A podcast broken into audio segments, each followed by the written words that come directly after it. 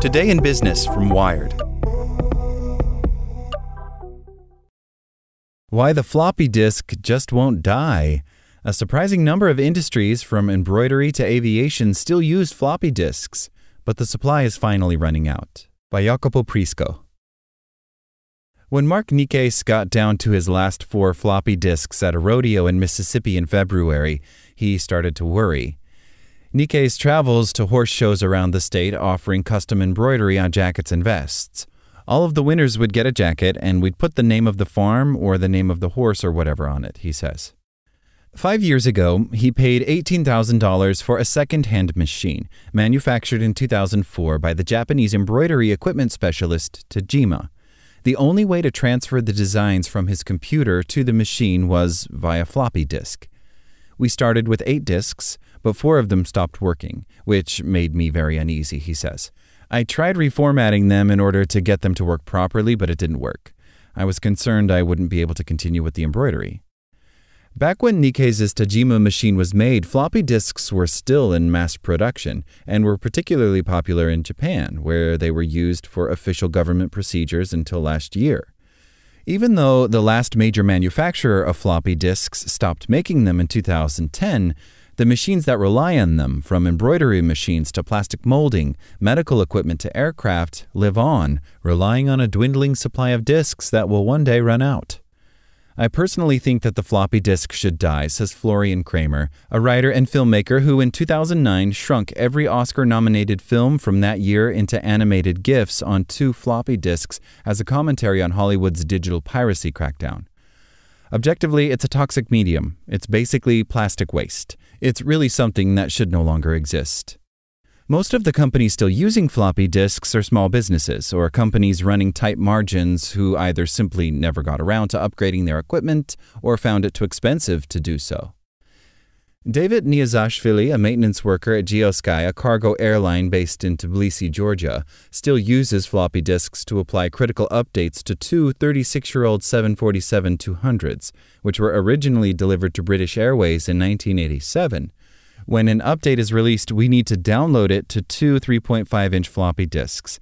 There are no computers with built in floppy drives left, so we had to source an external one, Niazashvili says. Then we take the disks to the aircraft to update the flight management system. The operation takes about an hour.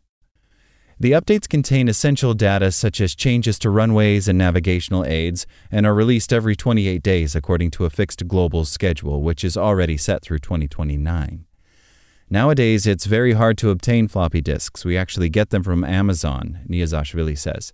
They are very sensitive and prone to failing, so at best we can use each one around three times, then we have to throw it away. But we have to do it. It's not a problem. As long as floppy disks are still available, we're happy with it. Fewer than 20 Boeing 747 200s remain in service worldwide and only in cargo or military configurations. The U.S. Air Force operates six, two of them as Air Force One. It's unclear whether they still use floppy disks too, but the U.S. military employed the even older 8 inch floppy disks in its nuclear arsenal until 2019. Several other types of commercial aircraft also use floppy disks, including newer variants of the 747 and the 767, older Airbus A320s, and some business jets, such as Gulfstreams built until the 1990s. It is possible to upgrade from floppy disks to USB disks, SD cards, or even wireless transfer, but doing so could cost thousands of dollars and mean making a change to something that, while archaic, is known to work. There are some other strange evolutionary dead ends we find ourselves tied to because everything has to bow to the gods of reliability in aviation, says Brian Ford of ACI Jet, an aircraft maintenance company based in California. We still use PCMCIA cards and zip disks, which are harder and harder to find as well. We have much longer design cycles that always feel like they're getting further behind consumer devices, but we are catching up. Following the rodeo incident, Nicaise decided to finally upgrade, but not to an entirely new machine, just to a floppy to USB emulator. These devices cost around $275 each, replace the floppy drive with a simple USB port, and are custom made by a handful of companies. Embroidery and CNC, computer operated industrial tools for cutting materials such as metal or wood, are usually our biggest buyers, says Joshua Pascal of PLR Electronics, a Texas based company that sells emulators. PLR created a few base models that can be configured to work on nearly 600 machines. Their list includes looms, stage lighting consoles, circuit board printers, oscilloscopes, digital printers, electrocardiographs, vector signal analyzers, injection molding machines, tube and pipe benders, dicing saws, wire cutters, plasma cutters, metal presses, sound samplers, musical instruments such as pianos and keyboards, and computer floppy drives from the likes of Sony, Panasonic, and NEC, as well as dozens of embroidery and CNC machines. Most of these cost thousands of dollars, and some aren't even that old, so owners will want to keep them around for as long as possible. A lot of this equipment was never upgraded to USB even when USB was predominant, says Pascal. They are still stuck with floppy drives, especially embroidery machines.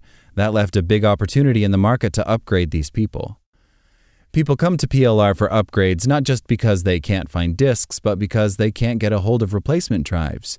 Even when we started selling these devices 12 years ago, floppy drives were getting hard to find, so I can't imagine now, Pascal says. Sales are dropping, but Pascal says the company still sells between 2,000 and 3,000 units a year.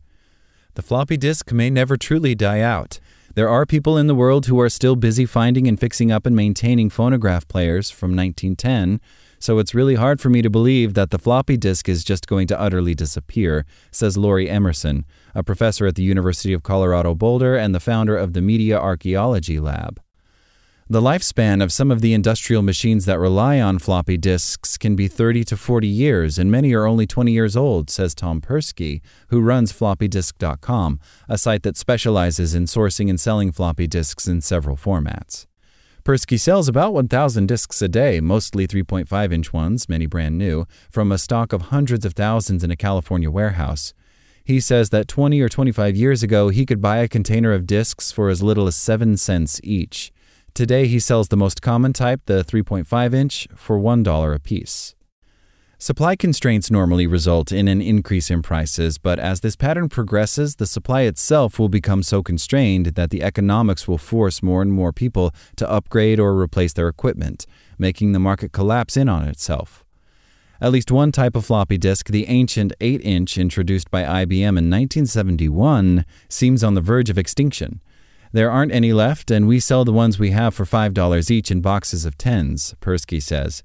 As for the 3.5 inch floppy, he can't say how many more disks are out there. There's a worldwide inventory of disks that were manufactured 10 or 20 or 30 years ago, Persky says. That inventory is fixed. We're just blowing through it day by day. I really have no idea how big it is. It's probably unbelievably huge but dispersed. There isn't anybody with half a million disks, but there are a half a million people with a 10 pack. Persky isn't planning on waiting for the singularity to occur. He's 73, and he says he'll only work another five years. He doesn't think there's anyone foolish enough to take over the company from him. I'm 50 miles out from the airport, in an airplane, and I've run out of gas, he says. My job is to land the plane. Like what you learned? Subscribe everywhere you listen to podcasts and get more business news at wired.com/business.